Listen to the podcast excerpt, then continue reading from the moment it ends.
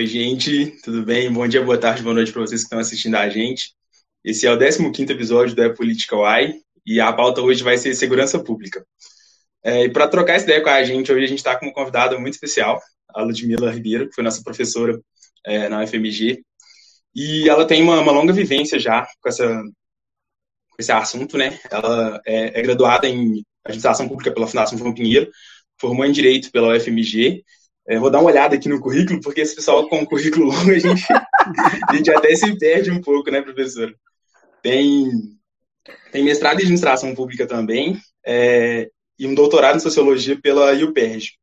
É, já foi pesquisadora visitante na Universidade da Flórida e na Universidade do Estado do Texas também, né? Pesquisei certo aqui, professora? Uhum, certíssimo. Muito bem-vinda.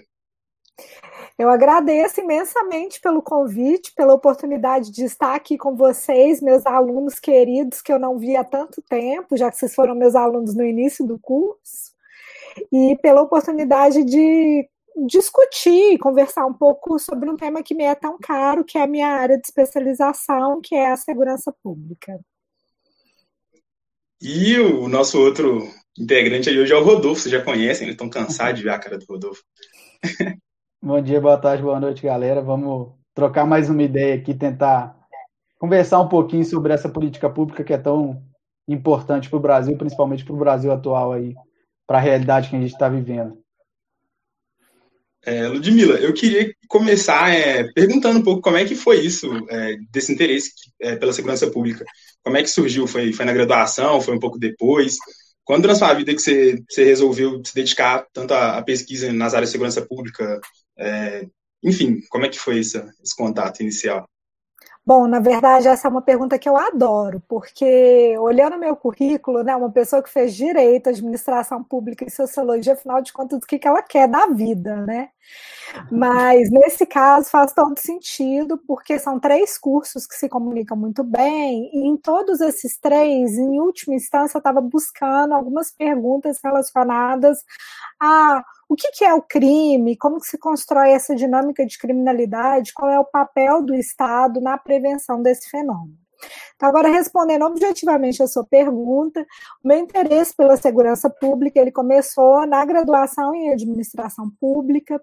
Eu tive uma disciplina chamada Sociologia das Organizações, que inclusive eu fui professora de vocês, que foi ministrada pelo professor Luiz Flávio Sapori na Fundação João Pinheiro. E nessa disciplina, ele dava muitos exemplos de pesquisas nas prisões, de pesquisas com polícias, de como a teoria institucional poderia ajudar a compreender melhor é, o funcionamento dessas organizações. Então foi aí que eu comecei a, de fato, ter muito interesse por essa temática. E o que eu fiz foi um pouco tentar juntar tantos os conhecimentos adquiridos no curso de administração pública, que obviamente era um curso voltado a formar gestores. Então era muito preocupado, por exemplo, que a gente conhecesse todas as regras de orçamento, todos os códigos de despesa orçamentária, mas também tinha muita sociologia, muita ciência política, então eu fui me encaminhando bastante bastante para tentar entender como que o Estado pensava as políticas públicas relacionadas ao sistema penitenciário, que há mais de 20 anos atrás, quando eu estava fazendo graduação, agora que revelei a minha idade, né? Mas quando eu estava fazendo graduação, era um tema que ainda despertava muito pouco a atenção dos gestores, né? A gente tinha uma população prisional que era muito menor do que a que existe hoje. Então, eu entrei nessa área pensando a questão das políticas penitenciárias. Então, tanto minha monografia de administração pública foi sobre essa questão, foi sobre o trabalho do preso naquela época, nas 16 unidades penitenciárias que existiam em Minas Gerais. Hoje, Minas Gerais tem muito mais unidades, né? Basta lembrar que quase. É, mais de 20% dos municípios mineiros contam com algum tipo de unidade prisional. E no direito eu também trabalhei com essa questão das penas, e aí já pensando na a pena alternativa, né, em que medida poderia se substituir o uso extensivo do sistema penitenciário por penas alternativas. Na minha dissertação de mestrado, eu trabalhei um tema que agora está super na moda, inclusive eu até voltei a pesquisá-lo, que foi o tema do encarceramento feminino, né? E tentando entender como é que, é que o Estado lidava naquela época com uma coisa que começava a despontar como importante, que era o aumento da participação feminina no tráfico de drogas e um aumento muito relacionado a isso que a gente chama de interseccionalidade, né? Ou seja, eram sempre as mulheres pobres pobres, negras, que eram é, identificadas pela polícia como traficantes e trazidas para prisão como condenadas.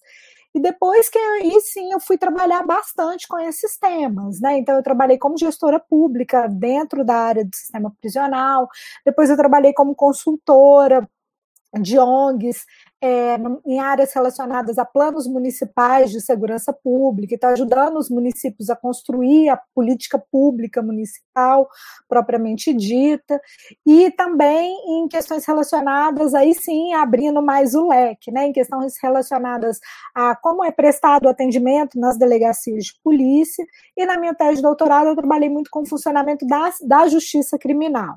Então, é, se antes eu estava muito focada no que chega no sistema prisional, é como se no doutorado eu desse um passo atrás e me perguntasse, beleza, mas quais são os processos, inclusive quais são as seletividades que operam, para fazer com que essas pessoas que chegam no sistema penitenciário sejam tão homogêneas do ponto de vista de cor da pele e classe social, né? O que está por trás desses mecanismos? Então, é, com isso eu acabo trabalhando um pouquinho com cada coisa, um pouquinho com polícia, um, um pouquinho com prisão e um pouquinho com o funcionamento do sistema de justiça criminal.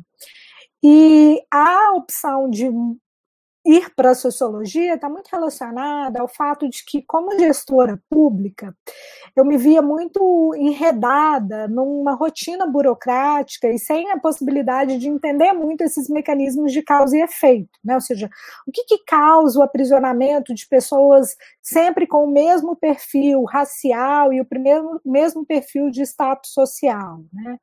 E eu queria muito entender esses mecanismos, então eu queria muito investir mais na pesquisa propriamente dita. Então, eu falo que eu saí da administração pública, mas não totalmente, porque na pesquisa propriamente dita, muitas vezes eu sou chamada a ser consultora de organismos nacionais e de organismos internacionais, fazendo análise de dados, mas para tentar entender um pouco determinadas dinâmicas e, com isso, ter políticas públicas que funcionem, o que a gente fala, políticas públicas baseadas em evidência. Porque o que acontece é que muitas vezes você tem políticas públicas que fruto da imaginação daqueles operadores, fruto da imaginação de quem está no cargo, fruto da imaginação do gestor público. Não por má vontade, porque o gestor público ele tem tantas demandas e tem que dar tantas respostas rapidamente, que é muito difícil ele parar para falar, olha, beleza, mas o que é que as pessoas já escreveram sobre esse tema? O que, que, tem de avaliação que mostra que isso funciona e isso não funciona? Né? Então, muitas vezes, meu papel como consultora é exatamente esse: é dizer para o gestor, olha, o que existe de conhecimento acumulado nessa área é isso. Então, se você quer fazer uma intervenção que de fato funcione, você precisa entrar nesse ponto e naquele ponto, e não nessas outras iniciativas. Né? Então, é um pouco essa a minha atribuição hoje como professora e pesquisadora da UFMG. Nossa, legal demais, hein, professora? Passou por bastante coisa, rodou assim. É, eu, na minha curta carreira que, tô, que ainda estou construindo, né, também passei bastante pelas esferas, assim, passei um pouco pelo poder público municipal é, e também pelo poder público estadual.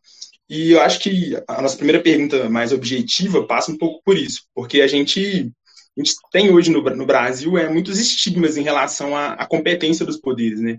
E na uhum. segurança pública não é diferente, que nem você falou sobre é, a questão da, do encarceramento, da, da, da, justiça penitenciária, né? E, e aí é, a gente queria abordar um pouco a questão do SUSP, que é o Sistema Único de Segurança uhum. Pública. Muita gente não, não conhece, né? Porque foi criado recentemente, se eu não me engano, foi uma criação é, do governo Temer, né, em 2018. Uhum. É, mas para quem não, é, não sabe, é, assim como a gente tem um Sistema Único de Saúde, tem também um, uma coordenação no sistema de, é, de atenção médica, né? Isso também, também vale para a segurança pública. Eu queria que você falasse um pouco o que é o SUSP, né, como é que funciona. É, eu sei que ele tem um objetivo né, de integrar mesmo a, as forças de segurança pública uhum. para ter uma, uma coordenação um pouco mais eficiente, assim. e poder, de fato, gerar impacto na vida das pessoas, né? Chegar lá na ponta. E como é que tem sido isso? Está funcionando, não está? Enfim, a palavra está com você. Então, vamos dar um passo atrás, porque o SUSP ele parece novo, mas ele, ele já nasceu velho.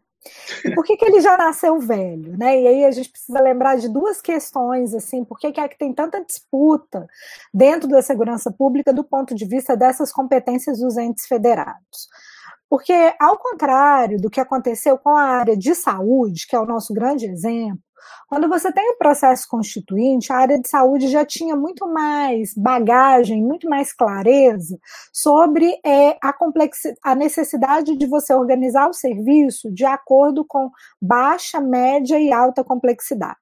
Então, quando você pensa, por exemplo, a distribuição dos serviços de saúde nos 853 municípios, você sabe que você não vai ter o mesmo tipo de serviço em todas as cidades. Por quê? Porque você vai ter os serviços de baixa complexidade, que seria é, o posto de atendimento, os serviços mais básicos em todos os municípios, mas depois você vai progressivamente concentrando isso em algumas cidades, né? Ou seja, é uma forma de você pensar racionalmente a distribuição dos recursos, e com isso você tem transferências da, da União para os estados, dos estados para o município, e isso tudo condicionado à alimentação do DataSUS, né? Então, tudo que acontece, por exemplo, em termos de serviço é, de saúde, isso é registrado no banco de dados e isso condiciona também os repasses. Então, se eu tenho muitas demandas de um determinado tipo de serviço, eu também vou precisar receber, é, o, é, eu, município, né, vou precisar receber é, recursos que me permitam fazer frente a esse tipo de demanda. Ou, dito de outra maneira, se foi pactuado, por exemplo, que uma mulher grávida precisa fazer nove pré-natais e nove pré-natais do lado da casa dela, o município precisa de recursos que deem conta de prover esse tipo de atividade, né? esse tipo de serviço, esse tipo de prestação de serviço.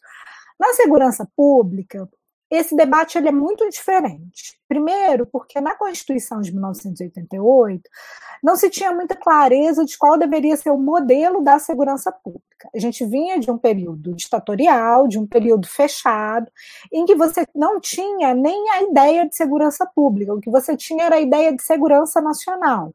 E a segurança nacional pensada enquanto uma política que é destinada a responder especialmente os interesses do Estado, né? Muito mais os interesses do Estado do que os interesses de todos os indivíduos, né? Ou seja, a segurança de cada um de nós. Inclusive, hoje se tem todo esse debate que deveria ser superar esse termo, que deveria se usar é, segurança cidadã, que seria a segurança de todos os cidadãos. Mas o que a Constituição Federal de 88 fez foi, ao contrário do que aconteceu, por exemplo, na área de saúde, em que você tem lá esse detalhamento, né, as funções de cada um dos entes, ela colocou as funções da segurança pública muito concentradas no Estado. E muito concentradas no Estado, mas de maneira altamente fragmentada. Então, concentradas no Estado, está lá no artigo 144, mas dizendo, é função da Polícia Militar, é função da Polícia Civil, é função da Polícia Federal, da Polícia Rodoviária Federal, então, é, é, e abriu dois leques, né? abriu duas possibilidades. Uma foi a possibilidade de os municípios instituírem guardas municipais. E naquela época era uma possibilidade destinada a guarda de próprios, né? ou seja, guarda dos prédios públicos, guarda de escola, hospital, coisas dessa natureza. E abriu dizendo que era atribuição de todos, de, direito e dever de todos, né? ou seja, todos nós estaremos envolvidos na função da segurança pública. E é aí que começa a quimera. E essa quimera, ela tem dois pontos. Um primeiro ponto é: se a Constituição não colocou claramente que é dever do município, então cabe ao município é, se inserir nessa área se quiser, se achar que é importante, se achar que é necessário. E durante muito tempo esse foi o entendimento. Isso por um lado. Por outro lado, você tem, é, no caso dos estados, uma divisão do serviço policial. Você tem a polícia militar fazendo o que a gente chama de patrulhamento ostensivo, que é andar pela cidade, fazer especialmente esses patrulhamentos que são mais destinados à prevenção do crime e ao registro de crimes que são é, flagrados no momento em que eles estão ocorrendo. E uma segunda polícia que iria investigar os crimes que foram registrados pela polícia militar. Então, olha que coisa maluca. Hoje, suspende e isso permanece se uma pessoa é presa por homicídio. Vamos pegar o caso do feminicídio. Um homem é preso logo depois de matar a sua mulher por razões de gênero o policial militar, se foi acionado pelo 190, é ele que vai prender essa pessoa. E ele vai fazer o quê? Levar essa pessoa para a Polícia Civil. E aí, nessa atividade de levar, muitas vezes as, as, provas vão ser destruídas, o local onde ele matou a mulher pode ser lavado, então você não vai conseguir fazer perícia, né? Então você tem um grande problema do ponto de vista dessas bipartições. Então, por que, que isso é importante? Né? E por que, que é preciso entender isso para entender o SUSP? Desde o final dos anos 90, começo dos anos 2000, tem-se toda uma proposta de se articular melhor os serviços relacionados à segurança pública dentro do modelo da saúde. Então, pensando essa ideia do que, seria baixa complexidade, média complexidade e alta complexidade no caso da segurança pública. Então, é, municípios com pequena população, pequenas taxas de crime, vão precisar de muito menos serviços do ponto de vista da prevenção. E do ponto de vista dos serviços policiais, que já são serviços repressivos, né, ou seja, chegam muitas vezes quando o crime já aconteceu, é, do que municípios de médio porte. Né? Então, se a gente pega uma cidade de 50 mil habitantes, os problemas, as dinâmicas que estão ali colocadas são muito diferentes de cidades de 5 mil habitantes, né? onde todo mundo se conhece, onde você vai precisar de muito menos serviços. Então, a proposta do SUSP era um pouco integrar esses serviços, integrar o município né, dentro dessa seara toda da segurança pública, pensando especificamente as políticas de prevenção e as políticas de atenção a vítimas, né, vítimas de violência doméstica, então muito relacionadas a esses, esses serviços que são prestados com o município, pelo município, mas sem essa nomenclatura, e por outro lado, atividades que sejam destinadas a integrar as instituições. Por exemplo, voltando aí no caso do feminicídio, fazer com que a Polícia Militar e a Polícia Civil trabalhem em conjunto quando do registro de um crime, né? Ou trabalhem em conjunto para evitar que provas, que indícios relacionados à prática daquele crime se percam. Então, o SUSP ele nasce com essa ideia, né? E com uma ideia de trazer também o sistema prisional. Por quê? Porque o sistema prisional, formalmente, dentro da Constituição, ele vai ser recepcionado como um serviço de polícia em 2019 e muito mais dentro de uma demanda corporativa dos agentes penitenciários que queriam ser policiais penais para ter, inclusive, o direito ao porte e à posse de armas, né? Ou seja, é, é uma demanda totalmente corporativa corporativa. Mas o que o SUSP tem é até um pouco integrar essas competências dos entes federados e integrar é, as organizações. Né? Então, é, um, é, algo pensado, é algo que vai estar, tá, por exemplo, no segundo Plano Nacional de Segurança Pública, que data de 2003, ou seja, começo do governo Lula. Ele vai ser pensado e estruturado pelo antropólogo Luiz Eduardo Soares, que vai ser o secretário nacional de Segurança Pública naquela época. De 2003 a 2018, vocês podem imaginar a diversidade de coisas que aconteceu na nossa sociedade. E aí eu vou citar apenas duas para ser bem objetivo. Uma foi a aprovação da nova lei de drogas, que nem é mais tão nova assim, porque ela é de 2006, e que tenta fazer uma diferenciação entre usuário e traficante, sendo que para o caso do usuário você não teria pena de prisão, como era a legislação anterior, da década de 70, e para o traficante você teria penas mais elevadas. Mas você não coloca nessa lei critérios objetivos de diferenciação de traficante e usuário.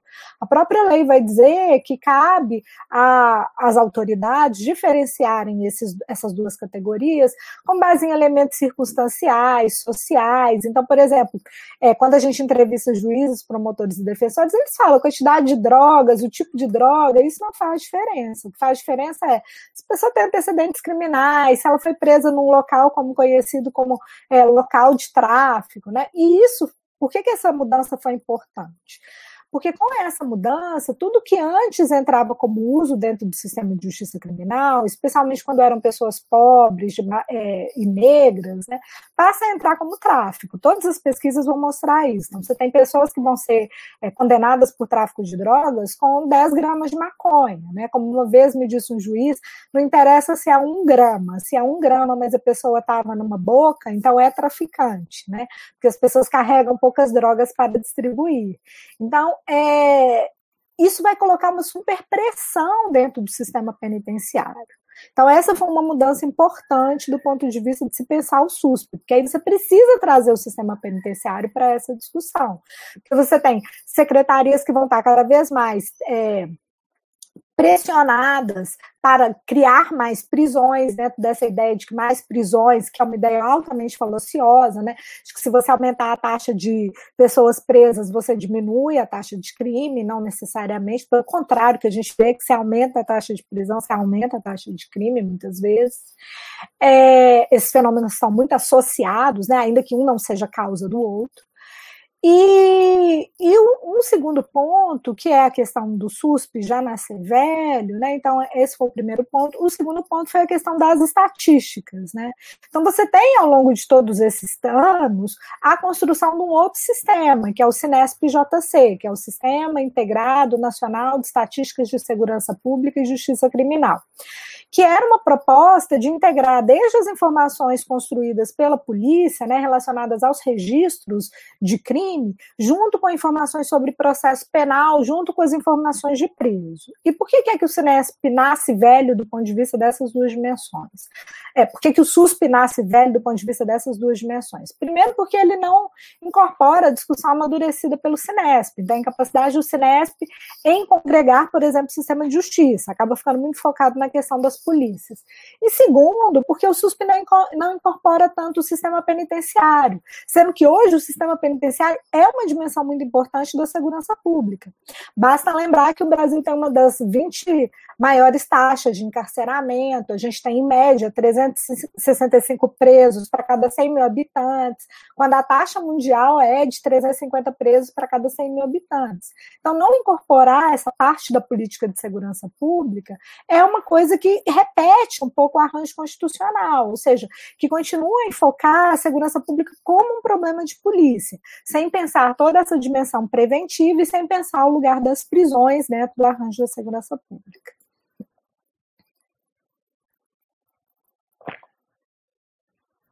Achei que você ia falar alguma coisa, Elton. É, professor, e, e, emendando nessa questão aí, é, principalmente no, no, que você falou sobre as polícias, né, sobre essa questão de você ter um sistema que é bipartido, né, você, te, você não tem um ciclo completo de polícia, né, que vai desde lá da, da chegada no crime, na investigação e, né, e, e na elucidação do crime.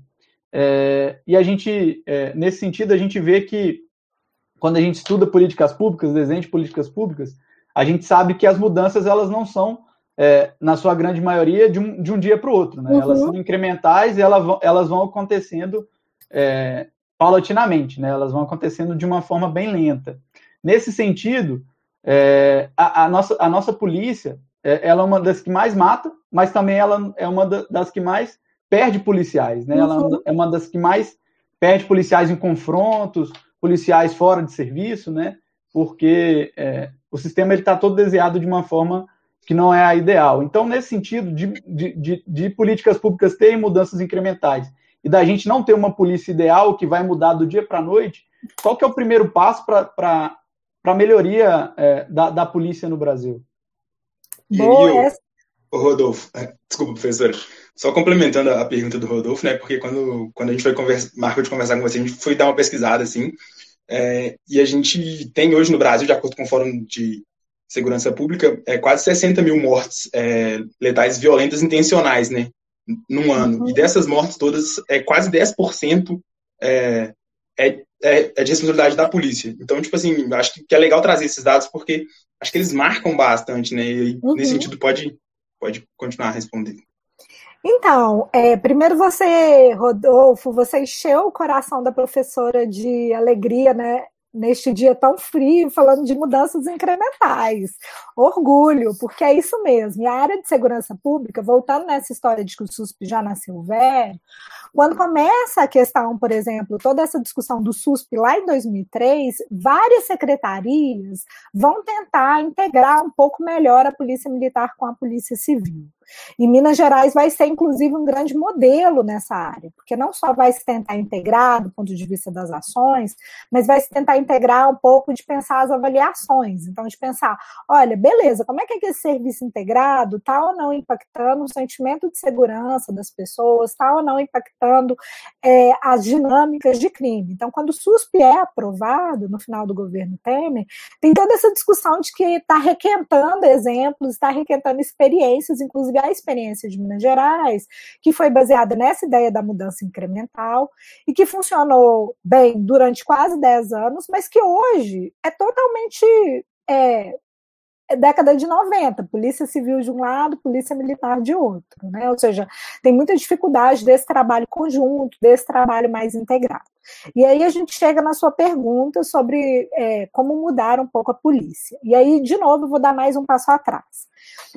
Primeiro, quando a gente está falando dessa letalidade policial, a gente precisa lembrar que, de fato, o Brasil não só é um país violento, né? Então basta lembrar que de cada dez homicídios que acontecem no mundo, um é brasileiro, né? De, de que a gente tem uma das maiores taxas de homicídio realmente das Américas, do planeta. Então, isso é bem, bem importante. É, mas quando a gente pensa a questão das mortes policiais, é importante também a gente lembrar que toda política pública que é destinada a reduzir homicídios, ela pretende reduzir geralmente 5% dos homicídios por ano. Então, essa é a ideia de que seria o que seria uma meta factível. E aí, se a gente olha para os dados do Brasil, se a gente conseguisse controlar esse poder de matar da polícia, é, a gente teria uma redução imediata de 10%, ou seja, dois anos consecutivos, né, num momento só. Então, o que, que falta para poder reduzir a, é, a, letalidade da polícia? E aí, faltam várias políticas. A primeira delas é que a gente pensa muito mal os processos de seleção para as organizações policiais. Primeiro, o Brasil tem uma polícia militar, e aí eu vou, vou começar com a polícia militar, que é uma das que, que, demanda mais análise do ponto de vista da violência policial, porque ela é uma das grandes responsáveis por taxas tão elevadas de letalidade. Então, quando a gente pensa polícia militar, a polícia militar é uma polícia bipartida. E aí, o que, que significa isso? Você tem, primeiro, os praças, é, que são os policiais que vão fazer o serviço de rua, que você demanda um nível de escolaridade X deles, é um concurso, é, são as funções mais mal pagas da organização policial, e é quem vai fazer o serviço mais que a gente, que inclusive a literatura acadêmica vai dizer, é o serviço sujo, ou seja, é o serviço de patrulhar, é o serviço de andar a pé pelos locais, que é o serviço de conversar com as pessoas, e que é de fato o serviço que ajuda a prevenir crime, porque é de fato fato, o serviço que ajuda a entender quando que o crime acontece, como acontece, de que maneira acontece. E acima dos praças, você tem os oficiais. Geralmente, é, boa parte dos estados da federação hoje, para se ser oficial da Polícia Militar, você precisa da graduação em Direito, e são policiais que vão comandar os praças, mas que nunca fizeram serviço de rua. Ou, no máximo, vão fazer um ou outro serviço de rua para poder atender, aprender como se faz e gerenciar aquela tropa. Por que, que isso é importante? Porque muitas vezes é, você tem demandas distintas para quem vai querer ingressar como praça e para quem vai querer ingressar como oficial. Quem vai querer ingressar como praça vai estar ingressando com um grau de escolaridade menor e, obviamente, expectativas de mobilidade, de ascensão na carreira menores, porque não existe a possibilidade de se fazer uma passagem automática de praça para oficial. Você precisa fazer um segundo concurso público para sair de uma carreira para outra. E uma das coisas que a gente é, estuda pouco, né, e não só no Brasil, na América Latina, é quais são as motivações para essas pessoas fazerem concursos para praças, e quais são as motivações que essas pessoas têm para fazerem concurso para oficiais. Então, nas pesquisas que existem aqui em Minas Gerais, e que é um bom repositório de pesquisas, as motivações são muito diferentes. Então, os oficiais, eles vão querer ser oficiais porque é uma função bem remunerada, é uma função reconhecida. Tem toda uma questão de trajetória policial. Então, meu pai foi policial, meu avô, meu tio, meu irmão, e assim sucessivamente. E os praças? Porque eles querem fazer justiça. Então, você já tem pessoas que ingressam na corporação, muitas vezes, com esse ideal do que é o serviço policial. De que o serviço policial é manter a ordem. Até aí, problema nenhum, porque esse, de fato, é o cerne do serviço policial. O problema é que a gente junta isso com a, o autoritarismo que permeia a sociedade brasileira. Então, o que é fazer justiça e o que é manter a ordem? É usar da violência. E junta essa ideia que permeia to todos nós, enquanto membros dessa sociedade, dentro de uma instituição que tem a possibilidade de usar a força para o cumprimento das suas missões, e junta com treinamentos que vão valorizar o quê? Exatamente o uso da força, a bravura, né? a ideia do que a gente chama é, de virilidade, né? ou seja, essa coisa de que você precisa sobreviver na selva, de que você tem que ser capaz de dar a sua vida pela instituição, de que você precisa ser ser capaz de identificar o bandido pelo feeling, né? Então, é uma ideia que, obviamente, vai te fazer sempre ter a, a, a sensação de que você está em eminente perigo. E se você está em eminente perigo, você vai ter esse ditado de atira primeiro e pergunta depois. Ou seja, uma tendência maior a reagir de uma maneira mais emocional diante de uma situação de perigo. E junta-se isso com metáforas que fazem parte do cotidiano policial. Guerra ao crime, inimigo, né? ou seja, você está significando, você está dando toda é, a, o conteúdo do ponto de vista das ideias, e as palavras elas dizem muito, do que, que é essa missão de manter a ordem. Essa missão de manter a ordem é fazer guerra. Na guerra, você faz o quê? Você aniquila o seu inimigo, você mata o seu inimigo. Né? Então você junta é, esse problema de como que se dá a estruturação da organização policial, como é pensado, inclusive os concursos para a polícia, né?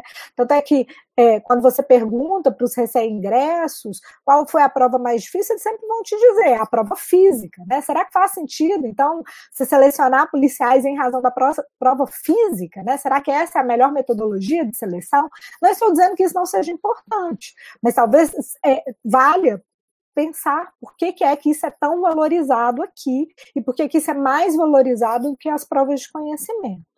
E junta isso, né, esse problema todo, com o que a gente chama de deficiência dos mecanismos de controle. E o que, que seria essa deficiência dos mecanismos de controle?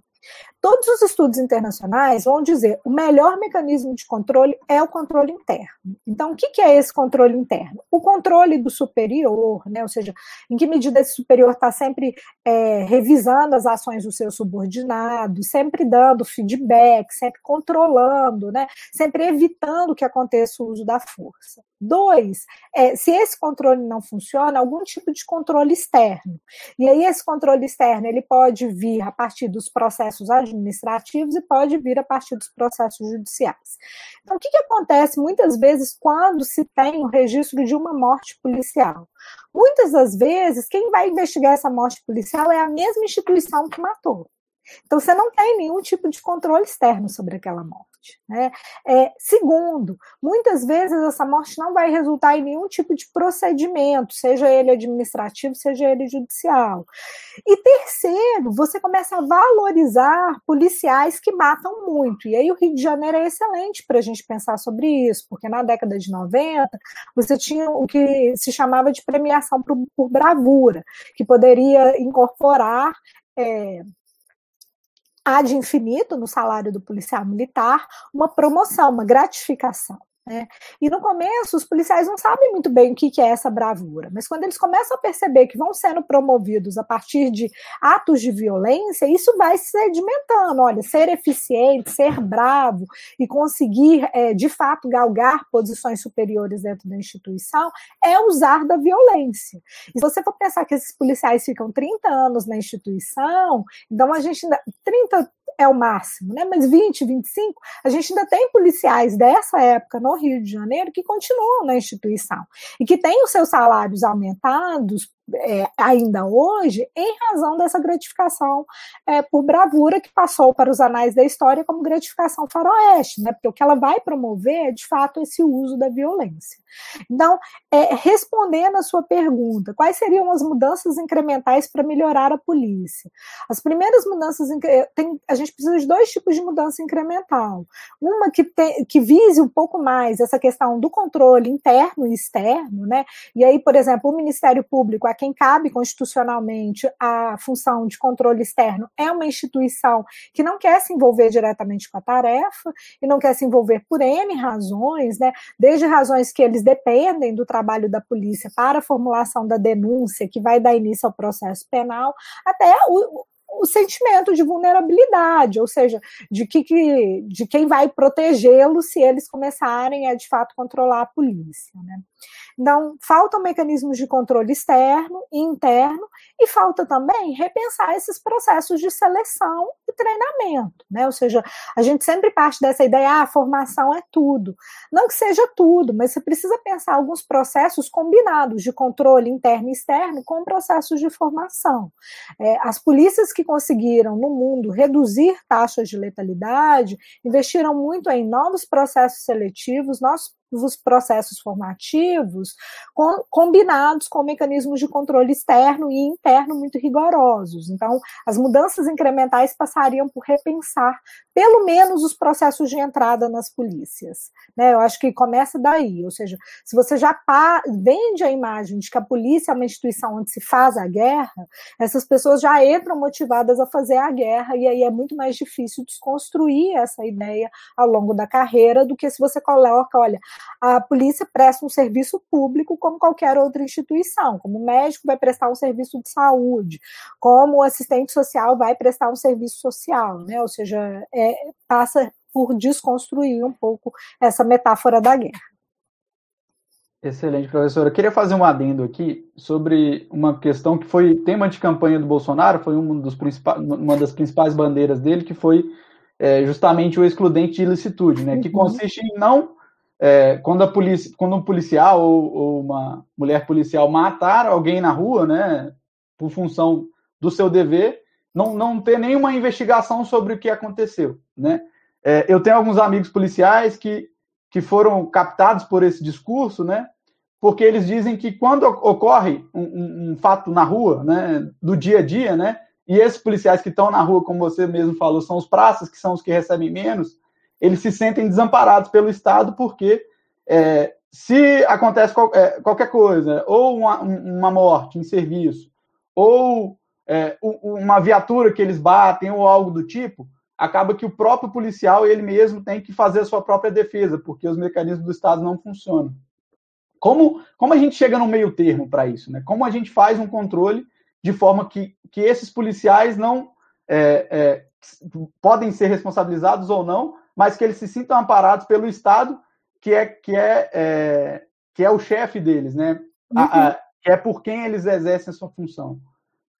Rodolfo, sua pergunta é excelente e ela nos convida a pensar assim, em algumas questões. Então, vou te dar um caso Vou, te dar, vou dar um exemplo icônico do Rio de Janeiro. Né? O excludente de licitude, inclusive, é, permitia né, que não fossem investigadas mortes que o policial matasse por surpresa.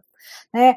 E aí, é, por que, que, é um caso icônico do Rio de Janeiro? Porque tem um caso de letalidade no Rio, já não vamos lembrar mais um ano, de foi de um policial que confundiu é, um indivíduo que estava com uma furadeira no telhado da casa, achando que era uma arma, e mata esse indivíduo. Por quê? Porque é tamanho o temor de que se eu não matar eu vou ser morto, que o indivíduo está lá com essa furadeira, consertando o seu telhado, então se ele tem um objeto pontiagudo, ele não pode estar fazendo coisa boa.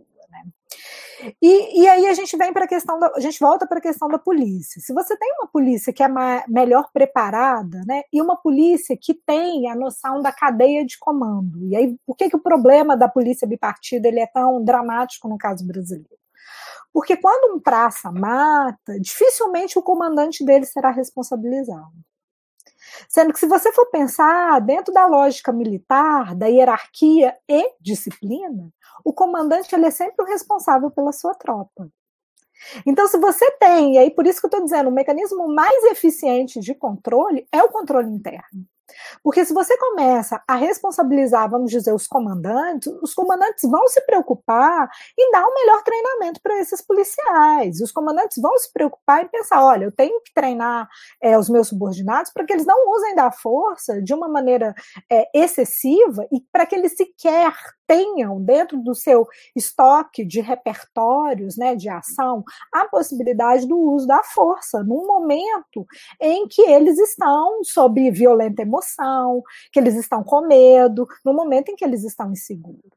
Mas o que a gente faz é o contrário. A gente desonera o comando, né? ou seja, a responsabilidade ela é do policial de linha de frente, do policial de linha de frente que muitas vezes está naquela atividade é, sem, a, sem o supervisor presente, ou às vezes o policial está num canto e o supervisor está lá a quilômetros de distância, né? Ou seja, e que não se vê como responsável pela ação daquele policial, ou que quando muito se vê fala, mas eu não falei para ele atirar, eu falei que era para ele fazer essa atividade X. Né? E aí é claro que esse discurso bolsonarista ele se torna muito apaixonante para alguns policiais de linha de frente, que se veem no, nesse dilema cotidiano. Olha, o treinamento que eu recebi é o treinamento para usar da força. a ordem que eu recebi foi para manter a ordem independentemente do que aconteça. E para que, eu que eu use de todos os mecanismos para manter a ordem, o que inclui poder usar excessivamente da força. E, e eu estou sozinho né? Porque eu sei que se eu der um tiro e matar alguém, não vai se pensar qual foi o meu processo seletivo, qual foi o meu processo de treinamento, quem era o comandante encarregado de me supervisionar. Então, é, é, quando aconteceu, por exemplo, o, a questão do George Floyd nos Estados Unidos, começou-se muito a se perguntar é, quem era a pessoa que estava comandando aquela patrulha, né? Como é que aquele policial estava na rua e não tinha comando nenhum? E, e, com isso toda uma discussão de como se dá essa responsabilização. Eu achei que essa discussão iria chegar até aqui, mas infelizmente não chegou. Então, se a gente não pensa processo seletivo, formação e mecanismos de controle interno, esses discursos de vamos isentar os policiais de qualquer responsabilidade, porque bandido bom é bandido morto, e como diz uma, disse uma vez é, um político do Rio de Janeiro, a polícia é o melhor inseticida social. Então, é claro que esse, é, e aí o que a gente tem que pensar é esses policiais estão simplesmente fazendo o que eles acham que a sociedade espera deles. Porque aí é essa mensagem que os nossos políticos estão dizendo todos os dias. Eles estão dizendo que tem que matar, que é, violência se resolve com mais violência, que agora o que precisa é do excludente de licitude, não o contrário. Olha, que a gente só vai é, reduzir o nível de violência se as instituições deixarem de ser violentas, que é o que de fato funciona. Então, enquanto a gente não pensar nesses mecanismos, eu acho muito difícil a gente escapar desses discursos, que são discursos que só promovem a violência, que só promovem o aumento de crime. Basta lembrar que durante a pandemia você teve aumento dos homicídios e aumento da violência policial, quando na verdade você tinha menos gente circulando na rua, né? você, você tinha um cenário ideal para prevenção de crimes, né? e o que você tem é exatamente o contrário. Mal interessante demais, professora. É, eu quero seguir um pouco nessa linha da, das narrativas e do, do, discurso em relação à segurança pública, porque eu acho que está muito em voga no momento, né, e com razão. Tem muitos projetos políticos aliados à, à segurança pública, em diferentes ideologias, né, tanto esquerda quanto direita. É, mas o, o, que eu queria saber assim, de você é que a gente viu em 2018 crescendo muito desse, desse projeto político que colocava a segurança como essa coisa mais truculenta e eu, particularmente, via na população uma demanda por segurança.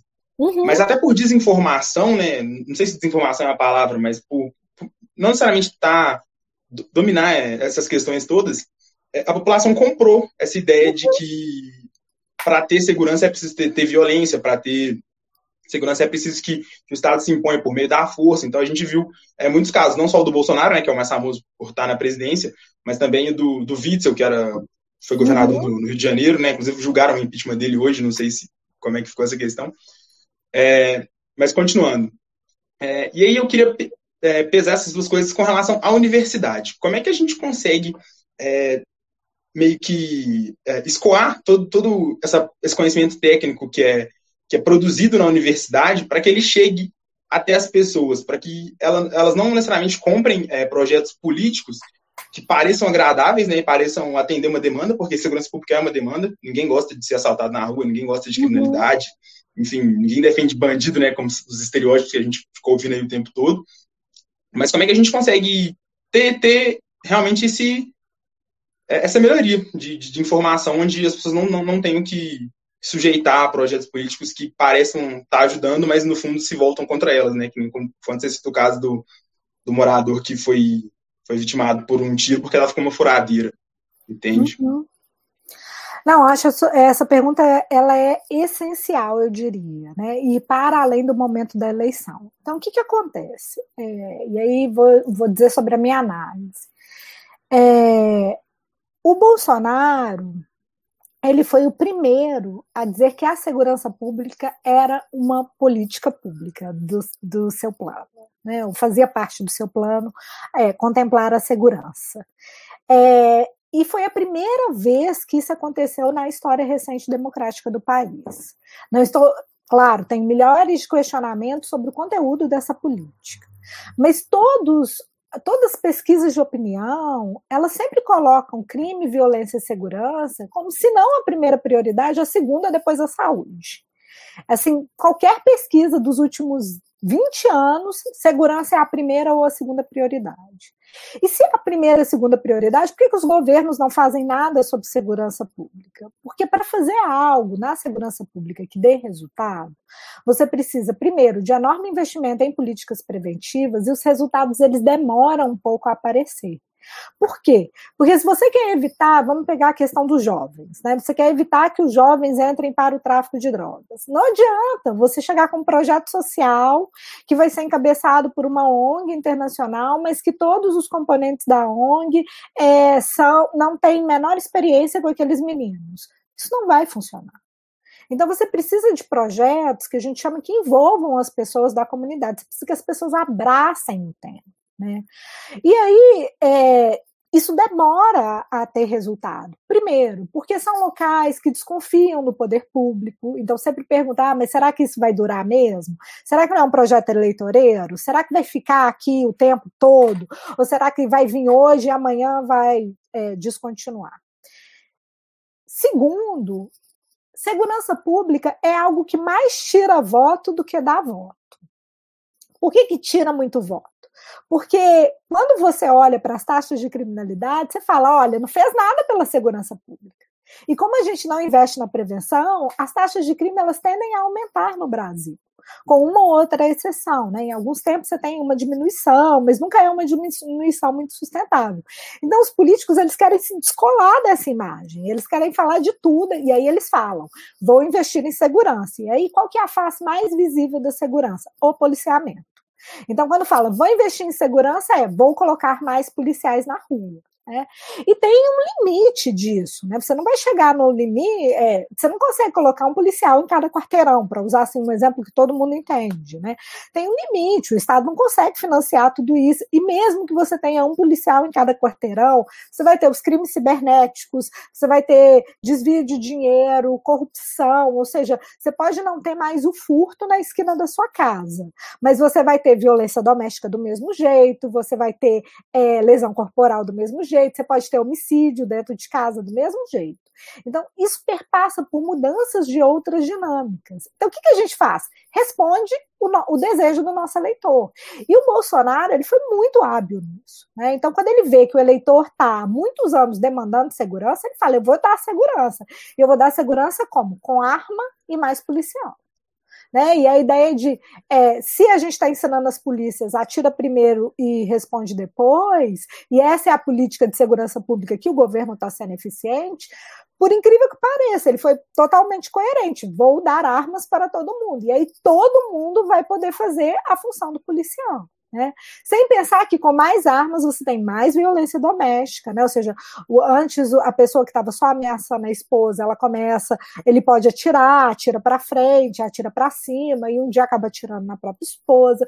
Você tem muito mais é, acidentes, ou seja, crianças são muito curiosas, vão pegar essas armas e vão acabar atirando em si ou no próprio coleguinha. E você tem também muito mais suicídios, né? Ou seja, é uma política que ela é danosa em todos os sentidos. E aí você me pergunta eu acho que é a pergunta que a gente mais precisa pensar sobre ela. Beleza, mas como é que, é que você permite, né, nós acadêmicos, permitimos a emergência de um discurso bolsonarista em universidades que são reconhecidas por não apenas pensarem a segurança pública, mas por, inclusive, terem conseguido desenvolver é, políticas públicas de segurança preventivas e que continuaram no tempo e que dão resultado, como é o caso de Minas Gerais, em que o CRISP ajudou a construir uma das políticas públicas de prevenção mais longevas, que é o Fica Vivo, que tenta prevenir um pouco a inserção de jovens em dinâmicas de violência letal, como os homicídios. Né? E aí minha resposta para você é: eu acho que o conhecimento acadêmico ele é muito árido. Então, eu acho louvável iniciativas como essas, que tentam transformar esse discurso acadêmico, que é um discurso que eu falo, é pregar para convertidos. Então, você vira e fala, é, ah, o que é o Fica Vivo? Ah, o Fica Vivo é uma política de dissuasão focalizada. O que, que eu disse? Absolutamente nada. Né? Então, eu falo, olha, se a pessoa que está que acorda 5 horas da manhã para pegar um ônibus lotado, que está levando marmita na bolsa, não consegue entender isso, o discurso do Bolsonaro é muito mais apelativo, porque ela está vendo a violência acontecer todos os dias, ela está morrendo de medo. E ele está dizendo o que resolve é ter mais policial armado. Então, vou te dar uma arma e você vai ser o próprio policial. Resolveu o problema. Agora, quando você coloca, olha, o que de fato resolve, o que de fato previne a violência, é você prevenir que a pessoa se envolva no crime. Então, as, as os estudos nacionais e internacionais mostram que quem é é a pessoa que persegue a trajetória criminal, né? Que vai cometer muitos crimes, que vai ser reincidente e que não vai funcionar nada. Quem comete crime antes dos 14 anos. Então, o que, que você tem que fazer? Você tem que pensar políticas para prevenir que esses jovens até 14 anos cometam crime. Não é que depois de 14 anos está tudo bem cometer um crime, não vai ter uma trajetória criminal, mas é mais difícil ter essa trajetória. E como é que eu previno isso? Ah, eu preciso pensar então não, tem que ter uma escola, essa escola tem que ser atraente. Depois da escola, porque o Brasil é um dos poucos países do mundo onde você vai para a escola só por quatro horas. Quem vai fazer a supervisão dos outros períodos quando a mãe está se desdobrando em milhares de trabalhos? A rua.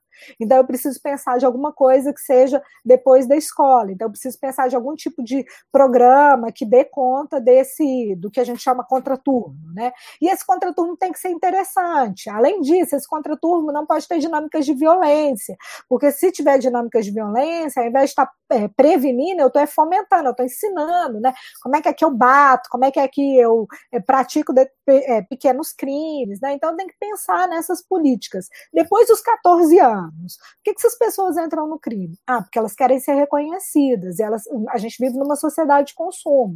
Então, elas querem ser reconhecidas pelo quê? Pelo que elas compram, pelo que elas vestem. Então, tem que pensar políticas públicas para essa faixa etária. E assim vai. Depois da prisão, o que, que é que aumenta muito a chance de reincidência? Se o egresso da prisão não tem família. Porque se ele não tem família, como é que ele vai sair da prisão? A gente solta a pessoa, a gente não dá um vale transporte para a pessoa. Né? Como é que eu espero que essa pessoa vai voltar para casa? Né? Se não vai ser pedindo, muitas vezes com um pequeno furto. E se não tem casa para voltar, essa pessoa vai morar onde? Na rua, vai viver do quê? Não tem documento. É, então não pode acessar as políticas públicas de assistência social. Então vai, de novo, então eu vou o que a gente precisa é pensar ao longo da vida dos indivíduos como é que, é que eu vou prevenindo crimes. Né? E lembrar que crime não é, é, simplesmente uma resposta de pobreza, não é a pobreza que causa crime.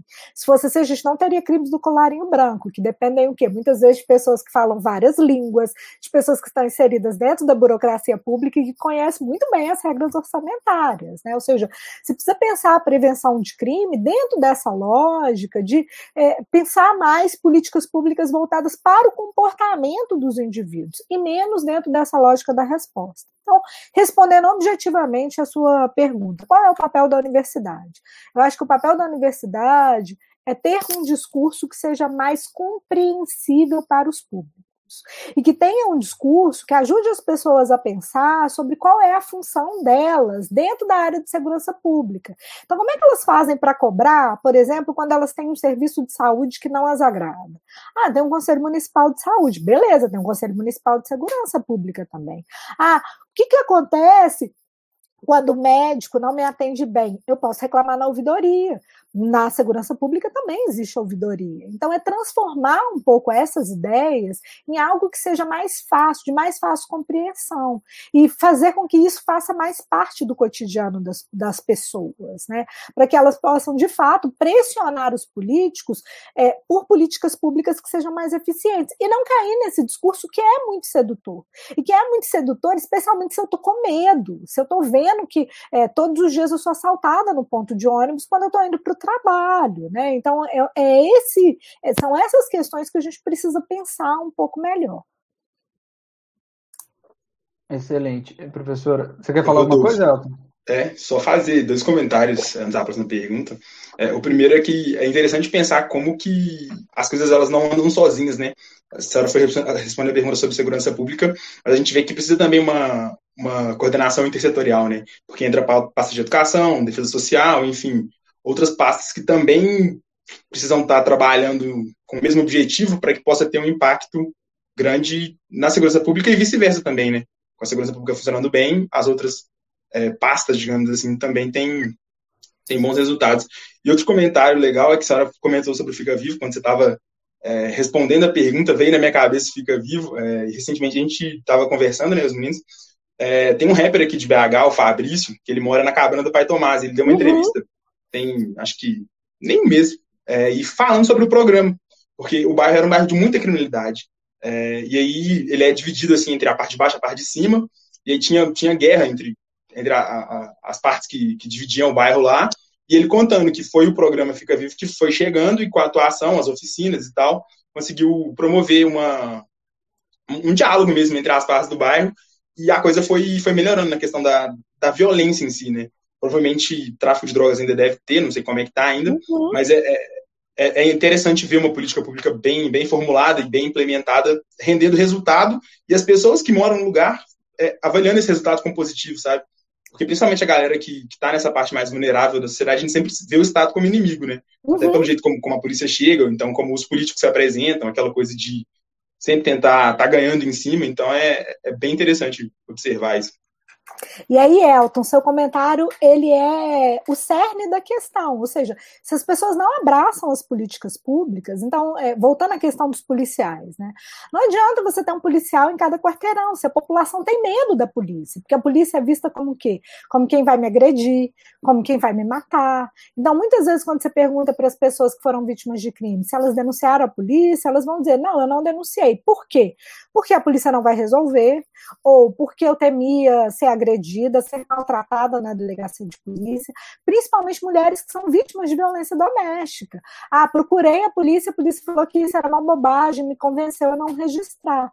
Então, é, é muito importante essa dimensão intersetorial e que os agentes públicos se aproximem da população, porque a única forma de você ter um serviço de qualidade é se você tem essa interlocução com a população. A gente pode, de novo, para pegar aqui o nosso contraponto com a saúde, né? O programa de saúde da família. Imagina um médico de saúde da família que ninguém quer receber dentro de casa. O que esse médico vai fazer? Absolutamente nada. E hoje, muitas vezes, é o que acontece com o policial. Então, o policial vai fazer, por exemplo, um programa que é, se mostra muito promissor, que são as patrulhas de prevenção à violência doméstica, em que o policial vai até a casa das mulheres que têm medidas protetivas para explicar um pouco como funciona a medida protetiva e explicar muitas vezes até para o agressor quais são é, as consequências dele violar aquela medida.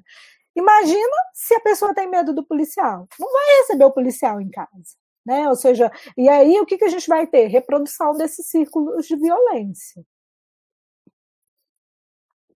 É, excelente. É, vou, vou, encaminhar aqui para a última pergunta para a gente ir caminhando para o fim. Né?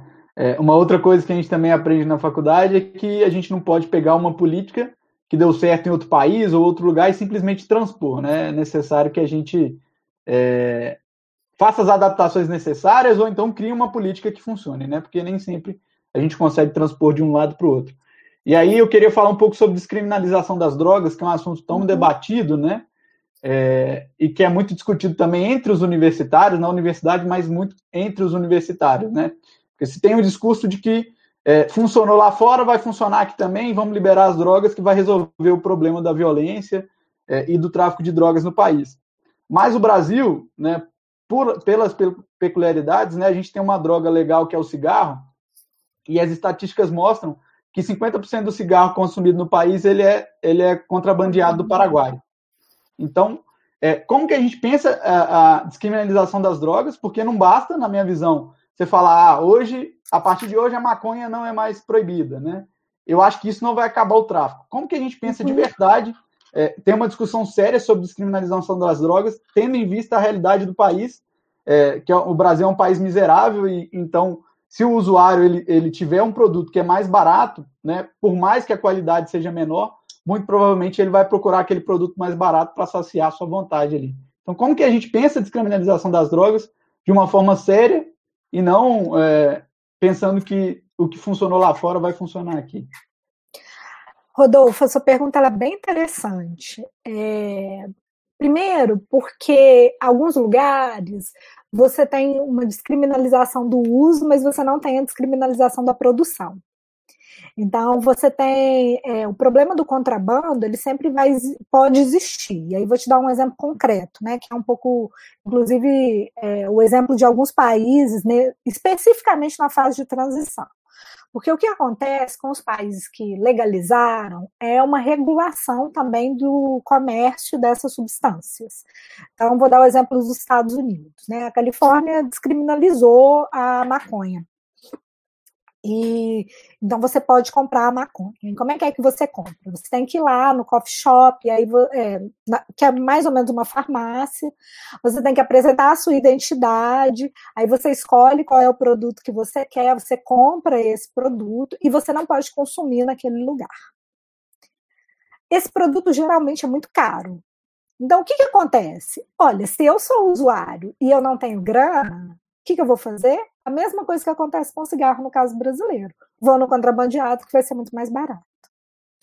Então, quem é, inclusive essa é uma bandeira que muitos dos que são contra a descriminalização dão como exemplo, mostrando, ah, existem milhares de estudos em, que mostram que isso acontece. Agora, no caso brasileiro, a gente tem é, dois outros problemas que vão muito além desse uso e do uso que, de fato, que aí é bem mais, bem mais complexo, que seria esse contrabando, que são Primeiro, a gente gasta muito com a política de drogas. E a gente gasta muito, por quê? Porque a política de drogas ela é o eixo estruturador da política de segurança pública.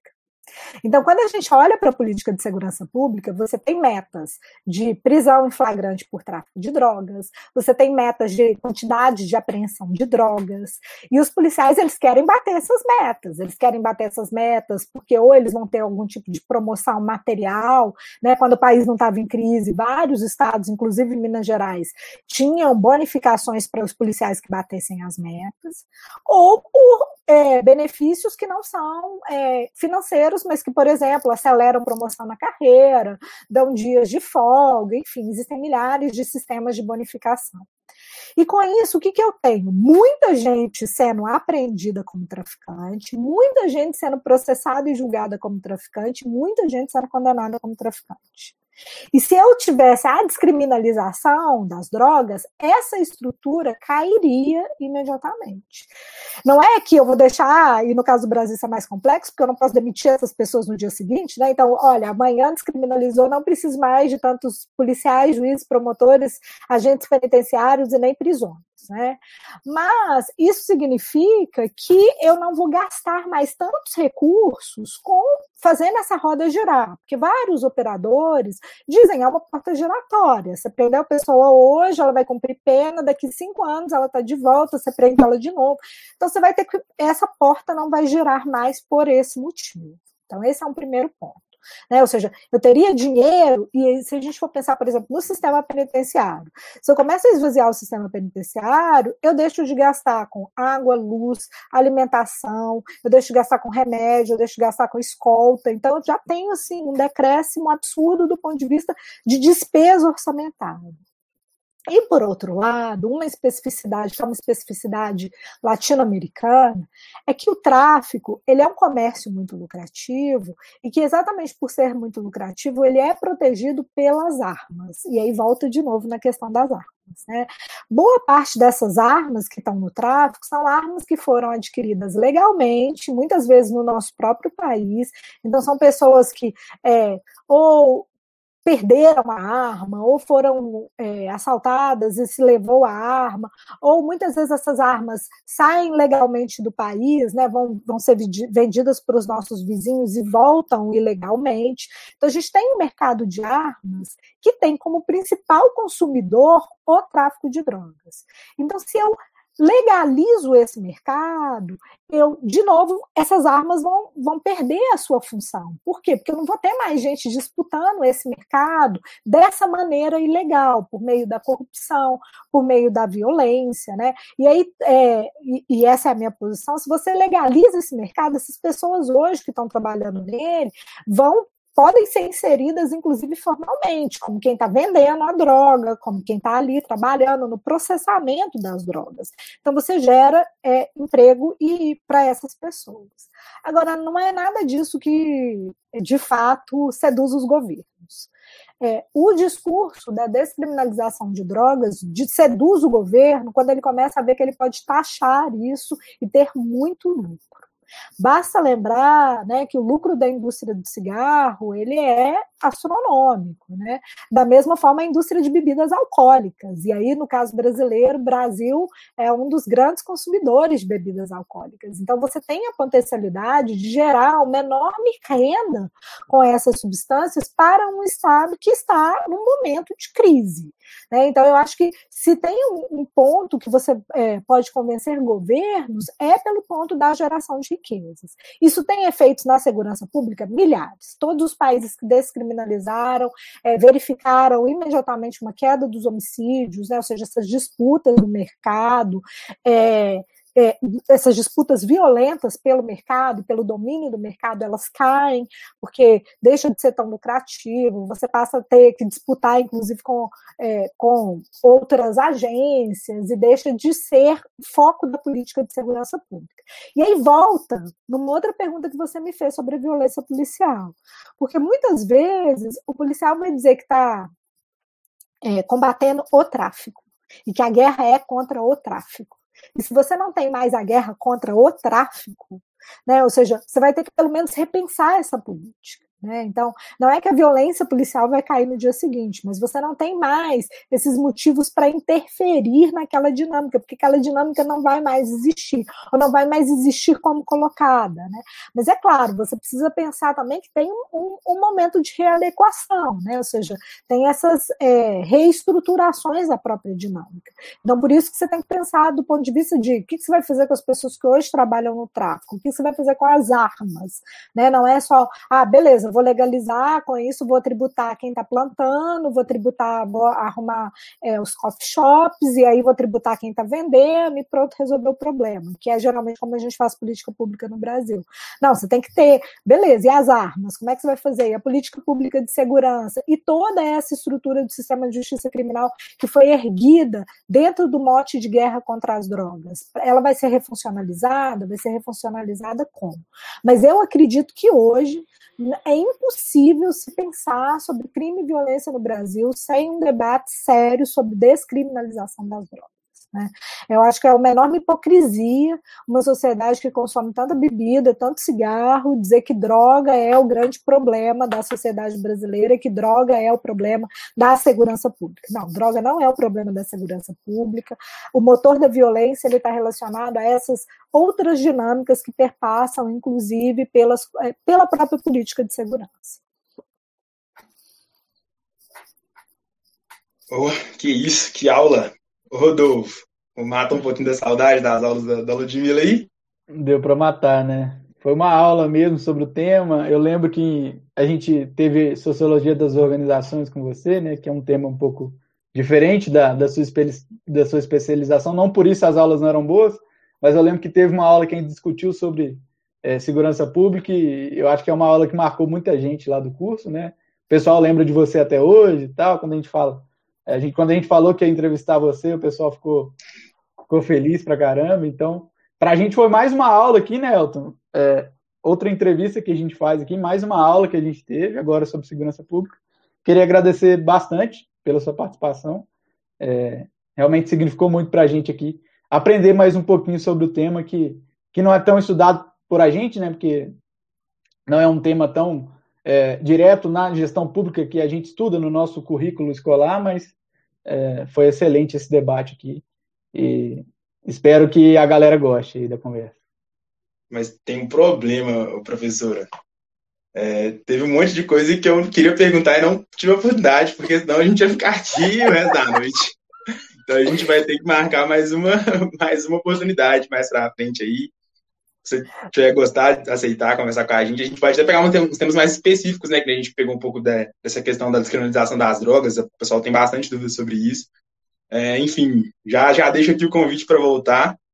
Obrigado mais uma vez pela, pela atenção que teve com a gente, por é, prontamente atender aqui ao pedido, e foi excelente, gostei demais da conta. Eu agradeço imensamente a oportunidade de conversar com vocês, matar um pouco das saudades. E queria dizer para vocês que é interessante essa demanda é, por conhecer mais sobre a política de segurança pública por parte dos alunos, e que tem crescido cada vez mais. Todos os anos eu tenho mais pedidos de monografia, de orientação de monografia da Gestal. Inclusive, um dos meus alunos, no semestre passado, fez sobre é, a associação entre o governo Bolsonaro e aumento das mortes cometidas por policiais, fazendo análises de dados. Então, foi um trabalho super interessante. E eu acho que é preciso a gente discutir isso. E aí volto no nosso papel aqui como universidade. Mais a gente discutir sobre políticas de segurança pública, mais a gente vai ter gestores bem informados. E com isso, talvez a gente não cometa tanto esses equívocos, né? Que são os equívocos do proibicionismo na área de drogas, mas não apenas. Ou seja, a gente tem milhares de equívocos para pensar a política de prevenção, a gente tem milhares de equívocos para pensar padrões de policiamento, para pensar políticas penitenciárias. Então, na verdade, fica aqui é, o meu convite para vocês, para vocês me chamarem, não apenas a mim, mas aos outros professores que são parte do CRISP, é, para a gente falar mais sobre esses temas, quem sabe despertar mais é, o interesse dos alunos da gestão pública por essa área, que é uma área que eu reputo das mais importantes, e segundo as pesquisas de opinião, é a área que a população está aí mais carente de políticas e acha que é a mais importante do ponto de vista de intervenções públicas. Não, ótimo, bom demais. Então já já está marcada a próxima. Gente, muito obrigado para vocês que estão acompanhando até aqui. É, fiquem bem, se cuidem. E esse foi mais um episódio da Política Web. Tchau, tchau.